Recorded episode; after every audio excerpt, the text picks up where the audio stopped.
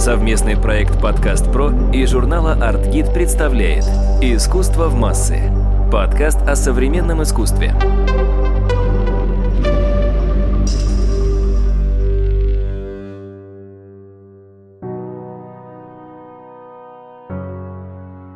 Здравствуйте, это подкаст «Искусство в массы» и я, его ведущая, главный редактор портала по искусству «Аргит» Мария Кравцова.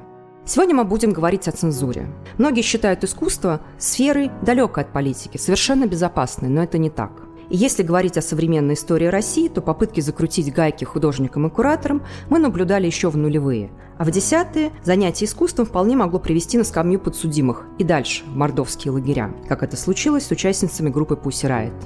О механизмах цензуры, о противостоянии ей мы поговорим с куратором Андреем Ерофеевым, который на собственном опыте знает, что это такое – Андрей, скажите, куратор в принципе может защитить от цензуры художников и их произведения?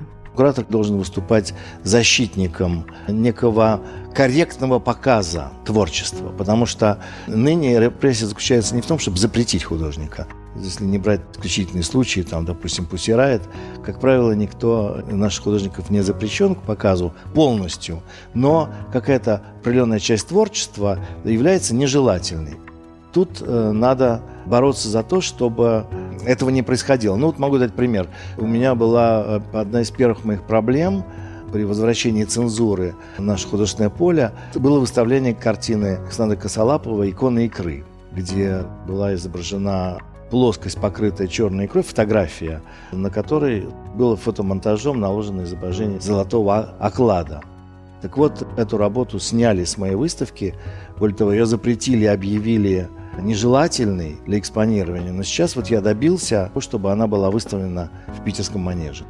Вы произнесли слово «цензура». В чем она сегодня выражается и вообще когда она вернулась в нашу художественную жизнь? Я наблюдал ее возвращение работы Третьяковской галереи на собственных выставках. Отмечаю это явление с пятого года. В пятом году как раз сняли эту работу «Икона икры», Потом пошло-поехало, и уже в седьмом году я сделал выставку, которая называлась «Запретное искусство», за которым меня потом судили, на которой показал уже 22 произведения, снятых с выставок. Причем это были работы, каждый раз, которые снимались по инициативе директоров институции. Это не были работы запрещенные, например, властью, решением Министерства культуры или там Министерства внутренних дел. Нет, это были вещи, которые снимались под давлением разного рода угроз, в частности писем, идущих от религиозных фанатиков или от ультраправых организаций. Они требовали, в частности, обращались в Третьяковскую галерею, чтобы произведения были сняты с угрозами, что если вы не снимете, мы там их физически уничтожали. Кстати, на одной из моих выставок работы «Синих носов», группы «Синие носы» были таким вот фанатиком религиозным уничтожены. И при этом этот человек не был остановлен милицией, не был остановлен служительницами, которые там сидели, естественно, на выставке, выставка официальная, потому что эти милые бабушки очень даже были на стороне вот этого вандала. Так что цензура возвращается при определенной поддержке общественной, по крайней мере, консервативных и правых, ультраправых сил, а возвращается в виде самоцензуры. То есть э, пока меня не осудили за выставку, чтобы какая-то инстанция властная требовала реального запрета произведений, обычно это были решения директоров институций, причем, как правило, директоров, которые спущены сверху по советской системе, что директор художественной институции является внешним человечком, пришедшим там из Министерства культуры, из какой-то другой системы управления, даже из Министерства обороны бывало. И тем самым он более связан обязательствами со своим начальством, чем со своими подчиненными. Директор Родионов, например, бывший директор Тиковской галереи Валентин Родионов, заставлял меня снимать работы. Он, как бывший замминистра, совершенно не ориентировался в современном искусстве, гордился тем, что он путал имена и фамилии, не был никогда ни на одной выставке, никогда, естественно, не посещал мастерские. И вот это в этом как бы внешнем даже проявлении враждебности к материалу, который он, собственно говоря, у себя же открывал коллекцию, вот это человек, который был готов совершать цензуру и совершал ее, самоцензуру.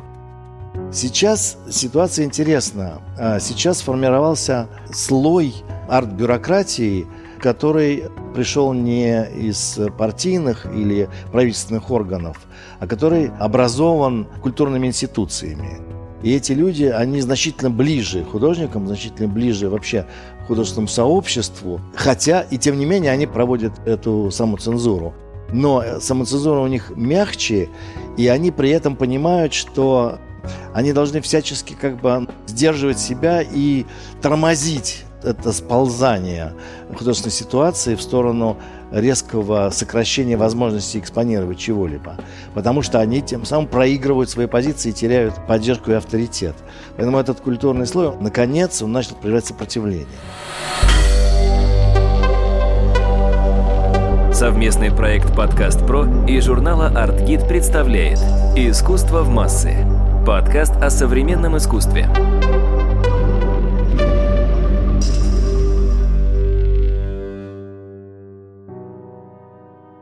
За последние 10 лет многие классические музеи, такие как имени Пушкина или Эрмитаж, начали свои программы по взаимодействию с современным искусством. Вот что заставляет музеи классического искусства смотреть в эту сторону? Что заставляет их начинать работать с искусством, которое зачастую они нехорошо чувствуют и которое, в общем, боятся, которое несет во многом для них опасность?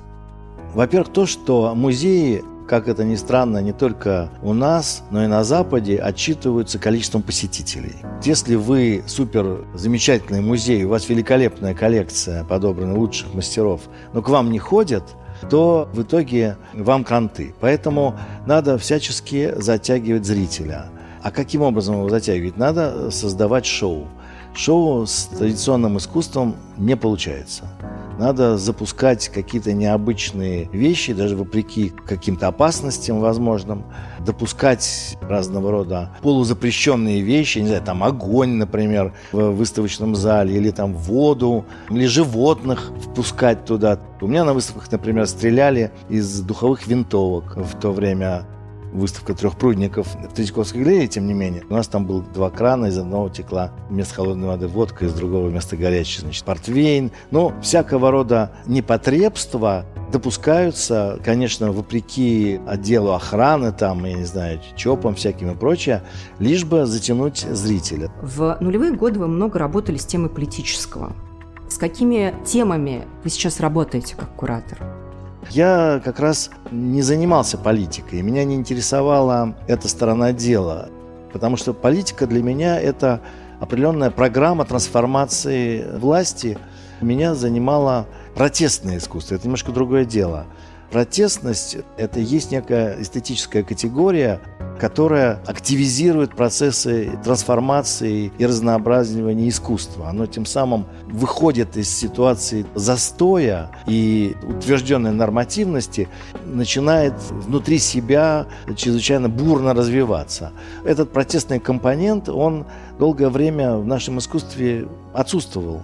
Ну, потому что вот все неофициальное искусство в основном – это искусство не протестное. Оно как бы вяло, что-то там свело где-то, спокойно очень. И вот этот момент прорыва, рывка вперед, если взять радикальный акционизм, например, да, или там вот протестное искусство типа акции войны или Пусирайт, они, конечно, чрезвычайно трансформировали, изменили картину понимания искусства. Вот это мне очень нравилось. И, конечно, чрезвычайно жалко, что эта часть нашего искусства была выдавлена. Выдавлена, причем не обязательно физически, а просто в культуру опустили некий климат, в котором эти биологические существа уже больше расти не могут, развиваться. Они как бы там вянут, тускнеют исчезают. Климат поменял видовое разнообразие нашего искусства. Поэтому, честно говоря, у меня сейчас отношение к современному искусству не такое восторженное, как у меня было, когда я занимался самим неофициальным искусством, его переходом в современное искусство и новыми жанрами и формами современного искусства. Мне кажется, что современное искусство сейчас находится на такой как бы паузе, то есть на паузе какой-то необязательности. То есть оно может быть, и при этом у него такой спрос, такое количество зрителей и все, и тем не менее эта пауза заключается в том, что оно совершенно не способно описать, оценить критически и отреагировать на те политические процессы, которые происходят в стране. Эти процессы вышли за рамки политики и производят колоссальные деформации в обществе и в человеке. И на это активным образом реагирует журналистика, например, документальное кино, театр, но художник позволил себе вдруг уйти в тень, взять каникулы или выйти на пенсию. И э, очень многие тенденции нашего искусства напоминают теперь вот такое творчество на пенсии. В ситуации, когда ответственность кончилась, и можно свободно заниматься всем, чем ты хочешь. Вот можно возделывать огород – Поэтому я в последнее время занимаюсь вот такими проектами, которые имеют какую-то необязательную природу. Вот мы в парках делаем что-то там на природе, предлагая смотреть не только искусство, но и природу воспринимать. Я понял, что какая-то выключенность из ситуации общественного развития очень, по существу, опасная и драматичная. Она есть некое обязательство честного существования искусства. Все остальное как бы нечестно. Потому что все остальное это делание вид, что ничего не происходит, когда все происходит. Андрей, спасибо, что снова были с нами. Напомню, вы слушали подкаст «Искусство в массы», который веду я, главный редактор портала по искусству «Аргит» Мария Кравцова. В нашей студии сегодня был куратор Андрей Ерофеев, с которым мы обсуждали цензуру. До новых встреч!